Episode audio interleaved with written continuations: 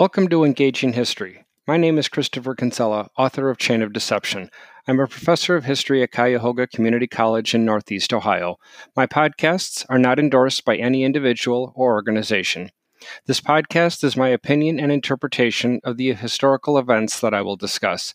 The purpose of the podcasts are in general to discuss American and world history in a way that engages you and explains so much of the country and the world around you but I also discuss it in a way that is understandable and interesting. We begin with the 22nd podcast in our series on the second half of American history. In the 21st podcast, I introduced you to six star General John J. Pershing and why he won the nickname Blackjack. We then looked at the sheer numbers that determined the outcome of the war, unfortunately, numbering as we went over in the tens of millions. We looked at President American President Wilson's role in that, with this idea of open diplomacy versus secret treaties based on this new premise of collective security. But we also then looked at the numbers, which then explained why Wilson, who was accepted like a rock star when he arrived in Europe after the war, but was sent packing back home very quickly, when the idea of vengeance and revenge that he didn't share with the European leaders quickly became a problem. From there, we also then looked at the total casualties, again, numbering in the tens of millions, and the American cost of the war in dollars and cents at over $208 billion. Finally, we looked at the peace conferences of 1919 and then more specifically at the Treaty of Versailles, ending when the Germans were forced to sign that treaty on June 28, 1919, on the Armistice Railcar. Today, we're going to conclude this second, this First World War, as we look now at America and the reason why the United States wanted nothing to do with the Paris treaties. However, a quick footnote because for those that might be following my podcast both through world history and American history, I want to tie this in as well in from this point that anti-Semitism skyrocketed in Germany after the war as select German leadership started garnering a following by putting the pressure on the Jews as to being blamed for the reason why Germany lost the First World War. The problem, however, of the Germans to blame the German Jews for the loss of the war would result in a numbers problem. Because at that time, in 1919, there were only about 500,000 German Jews living within the confines of Germany. And where that problem comes in, the logic with the math, is that the population in Germany in 1919 was 61 million, meaning that the Jews made up less than 1% of the total population. Back here at home, selling the plan, as President Wilson was so determined to do to get America's involvement in the war. However, he hit two brick walls, one both in the United States Capitol, one with the House of Representatives, of course, and the other with the United States Senate. In terms of trying to sell the plan, when he realized that Republicans had gained both the leadership or the majority in the House of Representatives and in the Senate, that wasn't to deter Wilson. He thought he could convince, if he, if he could convince the American people that it was in the United States' best interest to join the Treaty of Versailles, then they could put the pressure on their representatives to go along with the president's plan. And in the end, Wilson was right a majority of the of Americans at the time did favor the treaty, even with the German aspects of blaming the Germans for the war itself. So for that reason, congressional Republicans initially were open to the American people's will. However, it didn't translate into votes. And as a whole, congressional Republicans were therefore reluctant to approve and in order to explain why, the for reason for the reluctance, all we have to do is just go back a few podcasts, or in other words, look back briefly into the more recent American history up to this point. And the Republicans that refused to sign and endorse the president's involvement with the treaty, they the Republicans fell into two general camps. One was called the irreconcilables, and the other group were called the reservationists with the irreconcilables, these were in, these were uh, Republican Congresspeople who had no interest in signing the war because they wanted to return back to the ideals of the progressive era. They wanted to see those reforms continue. In other words, their minds were more or less back on domestic issues. The war is over. The war to end all wars, the Great War is now behind us.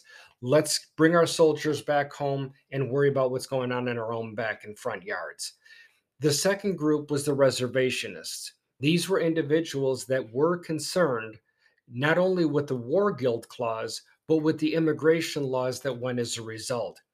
In terms of the war guilt clause, that's what we are talking about earlier, where, where a, a, disproportionate, a disproportionate amount of blame and the entire financial responsibility for the war rested on Germany.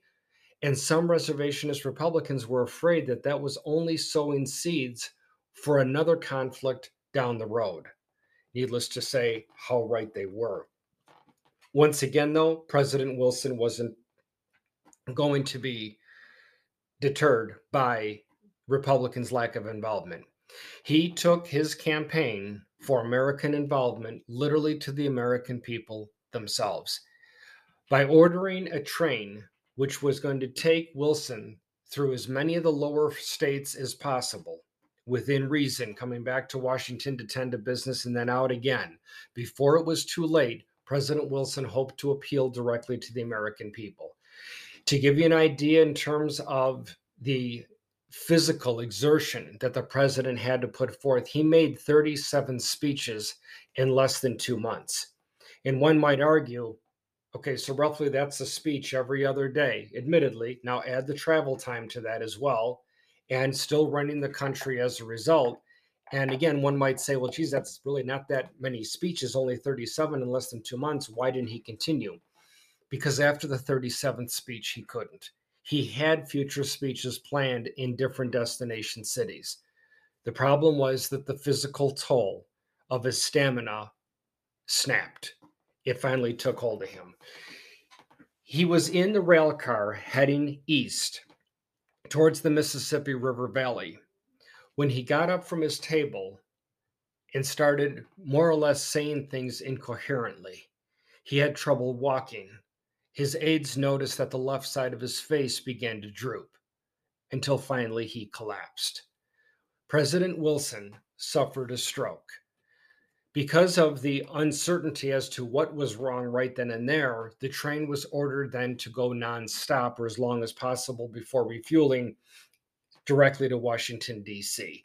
And it was there that doctors determined that he had indeed suffered in what we would even still today would be a severe stroke, paralyzing the left side of his body, striking him to a wheelchair, making him, for the most part, unable to speak what science and medical science didn't know then that we know today is when a human being suffers a stroke, again, paralyzing generally the left side of the body, the body heals, begins to heal itself practically immediately.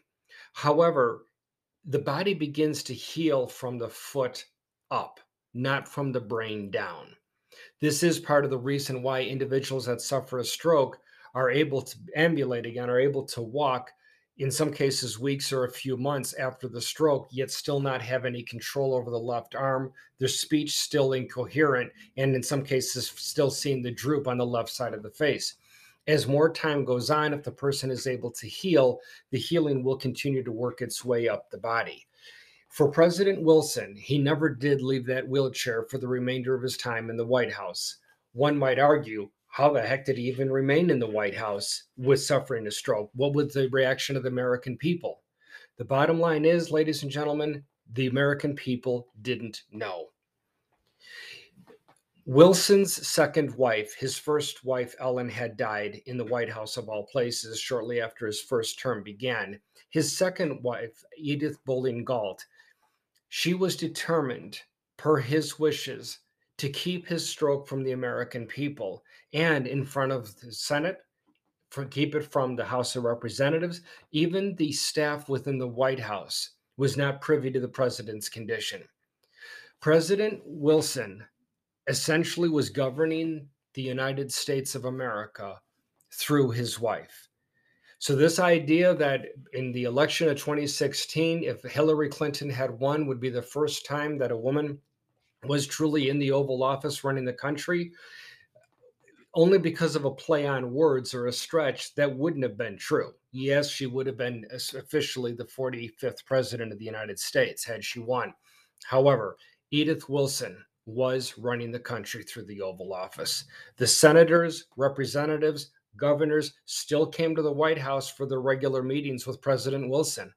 However, just at the last minute, Edith would walk into the cabinet room, to the diplomatic reception room, or wherever that the president was supposed to meet with his with his guests and state that something has come up and the president is unavailable. However, in his name, she will continue the meeting so as not to waste their time.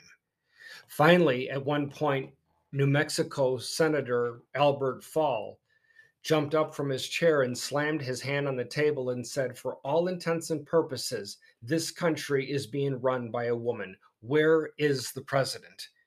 It is amazing the way Edith could keep her composure, keeping knowing full well what was wrong with her husband and the uncertainty of his health, and be able to look those senators and representatives in the eye and go on with business as though nothing had happened in modern times, of course, folks, there's no way that something like that was going to happen.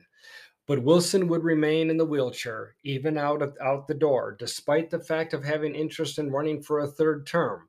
It wasn't going to happen because of the amount of distaste that the American people had for the Democratic Party by the by election day of, of November of 1920. That's when, of course, the Republicans brought, swept in with more Republican victories, with Ohio's last citizen to become president of the United States, Warren Harding. However, because Wilson was unable to travel to any of the further states and give the speeches to try to convince the American people, on March 20th, 1920, the United States Senate killed the treaty by voting America's involvement down. Wilson was beside himself with what he perceived to be as a great loss, as America would no longer have the ability to have a say in European politics going forward. That said, we then look at the United States in the post war world.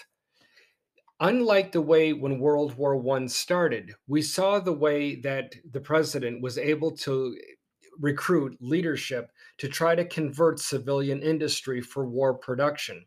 The problem was is that there was no plan to convert the war footing back to civilian production.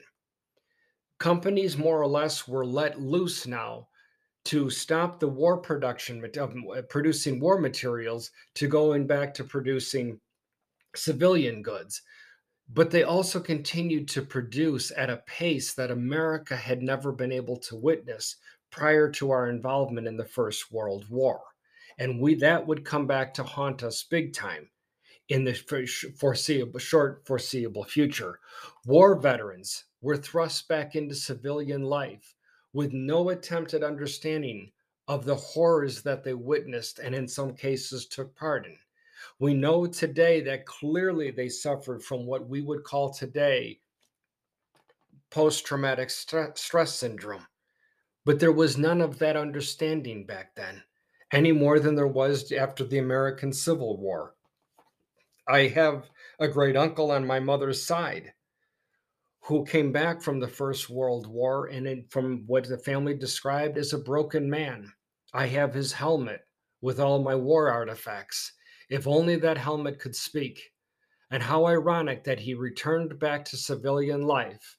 But just as the Second World War broke out, my great uncle John committed suicide.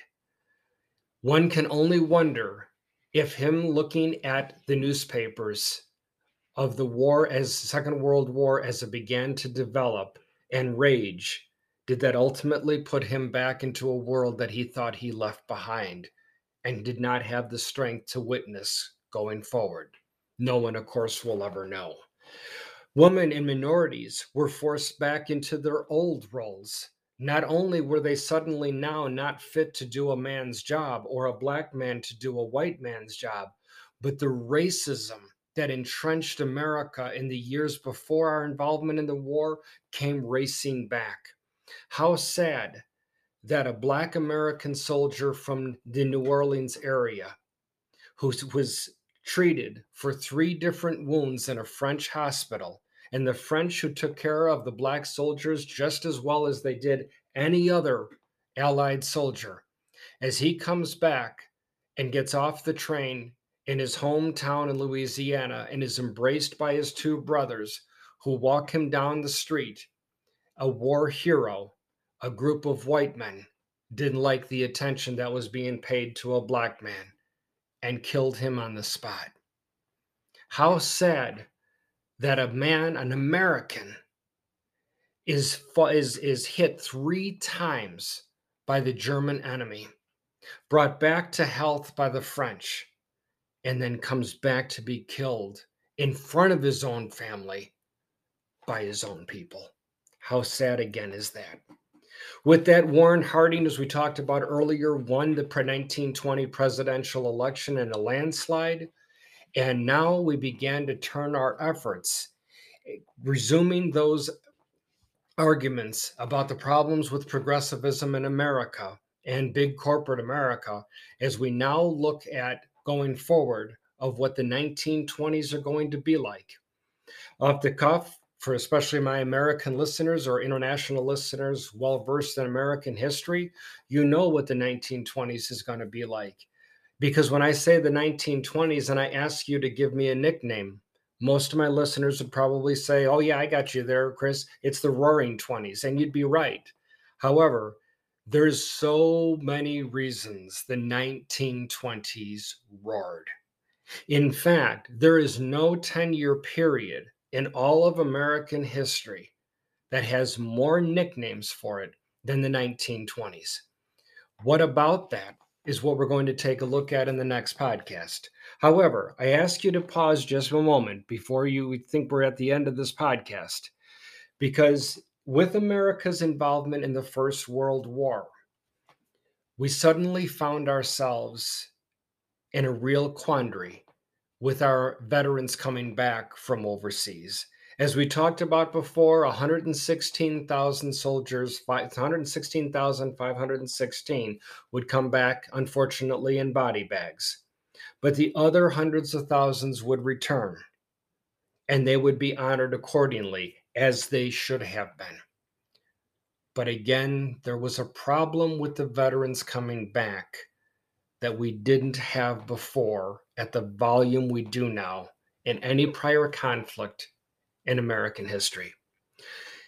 One can say, and rightly so, that the most noble, the most honorable thing, courageous thing one can do is to give up their life for their country.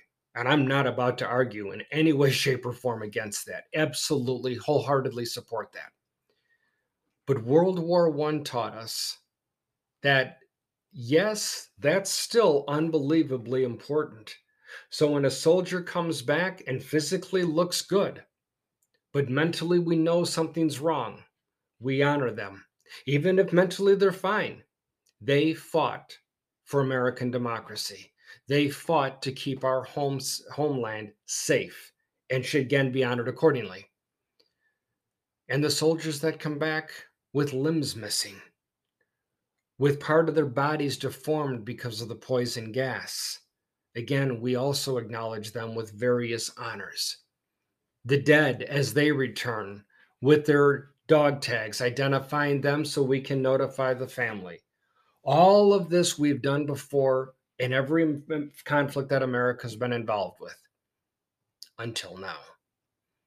Because soldiers were coming back in body bags so grossly deformed due to biological and chemical weapons overseas that they were not recognizable. their dog tags were torn off of their necks, and in some cases, soldier, uh, soldiers with no necks or heads, anyhow. How do we thank a soldier we can't identify? Any soldier who fights in America's war has every right to be buried at Arlington National Cemetery or any other national cemetery for war veterans. And again, as they should be. And it should not be allowed for individuals like myself who never picked up a weapon to defend this country. But do we just simply bury the unrecognizable and unidentifiable dead in just some small plot or corner of a cemetery? That just that just doesn't go. There's something wrong with that. The families around America who will never know what happened to their loved ones, their father, their son, their brother, their husband. Where are they? There's no reports that they were taken prisoner of war. They certainly didn't come back alive. There's no dead that have been identified. Where are they? and countless families will never know. And through to 2022, 103 years later, those families and extended families still don't know. What can we do? How can we honor the brave that fought so hard and got into such dangerous situations that when they were killed, their identities were forever erased? That is why we created the United States Tomb of the Unknown Soldier in Washington, D.C. No surprise that it was established in 1921. In 1921, soldiers began, once the tomb was complete, soldiers began a watch or to be vigilant during the working hours when Arlington National Cemetery was open. Then, starting in 1937, soldiers began to guard the tomb 24 hours a day, seven days a week, 365 days a year. Come rain or shine, an American soldier is physically guarding the tomb of the unknowns. Listeners, I may have said this before, and if I repeat it, I'm not apologizing because if I had my way, I'd make this part of every podcast going forward. But if you ever have the opportunity to get to Washington, D.C., to visit our nation's capital, my international listeners would more than welcome and hope you could see the nation's capital that I am so proud of, as I've been there many times. However, there's so much to see in Washington, D.C. Admittedly, people want to get in and they want to see the presidential memorials. They want to see eh, the various war memorials, etc. And all of that is rightly so. And, and, and you should see it if you have the time. The whole idea about the Smithsonian Institution, by all means. But don't think that you're going to see every exhibit because it would take you decades to do so if you really tried. So, no, the place is a lot bigger than any of us are ever going to see. So, therefore, rather than race to FDR Memorial or to Jefferson's or Lincoln, I ask you to make your first stop Arlington National Cemetery, Lee's old estate that was confiscated when he gave up his commission to fight for the Confederacy. Visit Arlington National Cemetery and go to the tomb of the unknown. And it's, admittedly one's very busy when they travel, but stay a minimum of 30 minutes. In fact, you wouldn't even need to stay more than 35 minutes for the tomb of the unknown and watch the changing of the guard. I challenge any listener to watch the changing of the guard and tell me if you can't keep a straight face. Tell me that your eyes didn't water or you, the hair on your neck didn't tingle, as is happening to me right now, and I haven't been there in many years. But I am determined, as my wife and I discussed, that we will be taking my three our three kids because they are now old enough to show the respect that would be more than deserved at Arlington. Watch the changing of the guard. Look at the discipline of those soldiers as they guard that tomb, as they take 21 steps in each direction. Turn, wait 21 seconds, take 21 steps. 21, 21, 21. That is our 1776 so ingrained into the American and military psyche that when you add 1776 together, that number is 21. Look at the how studious those soldiers are as they guard that tomb. And after the ceremony of the changing of the guard, which again occurs every half hour for those soldiers to go in, and one might ask, a half hour? my gosh, if they're already out there, shouldn't they be out there for several hours? Think about how much time those soldiers prepared just for that half hour tour. It takes soldiers that guard the tomb of the unknown no less than eight hours to prepare for their time.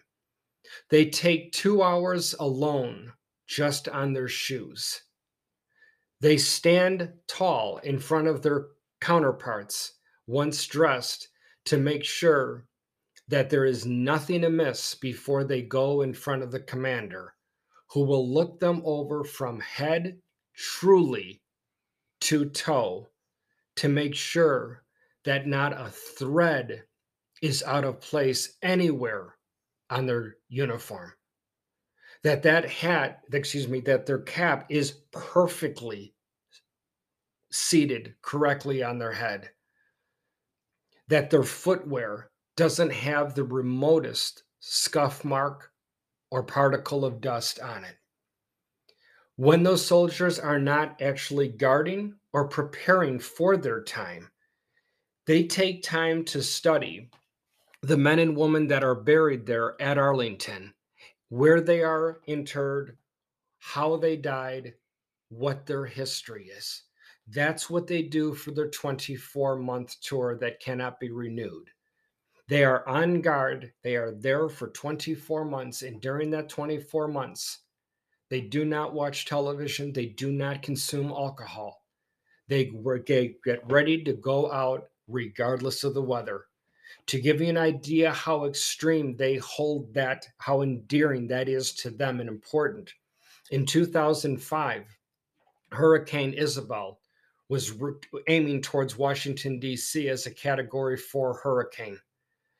George W. Bush got the heck out of Dodge as that hurricane started getting closer. He wasn't alone, so did all of Congress and all nine Supreme Court justices.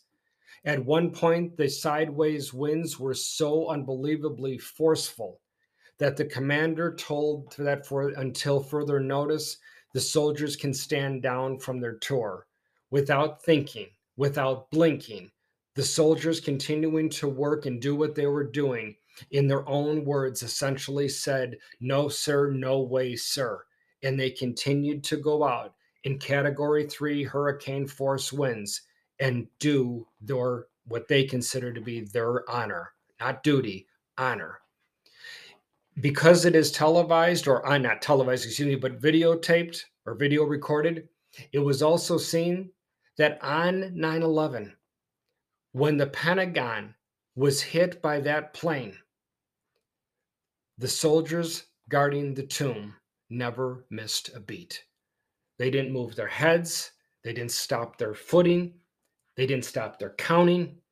They continued to pace back and forth, guarding the remains of a former American soldier that they will never be able to thank. Please know in modern times, despite the fact we had remains for the tomb of the unknown that would re- represent all the unknowns of World War II, Korea, and Vietnam, those are now all identifiable due, to, course, to DNA and different uh, dental records. But there are still remains in the tomb, or represented by the tomb of the unknown from the First World War. And as a result, we continue to guard the tomb of the unknown 24 7, 365.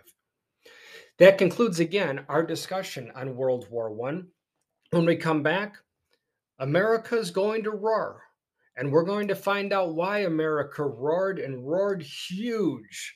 The whole world heard us as we continued to roar in all of this unprecedented wealth until that decade roared to a close with the onset of the Great Depression. Thank you for listening. Please go to my website, ceconsolid.com, and email me with any questions you might have or book recommendations. If you like what we discussed today as well, please leave me a review. Thanks again for listening. We'll see you next time.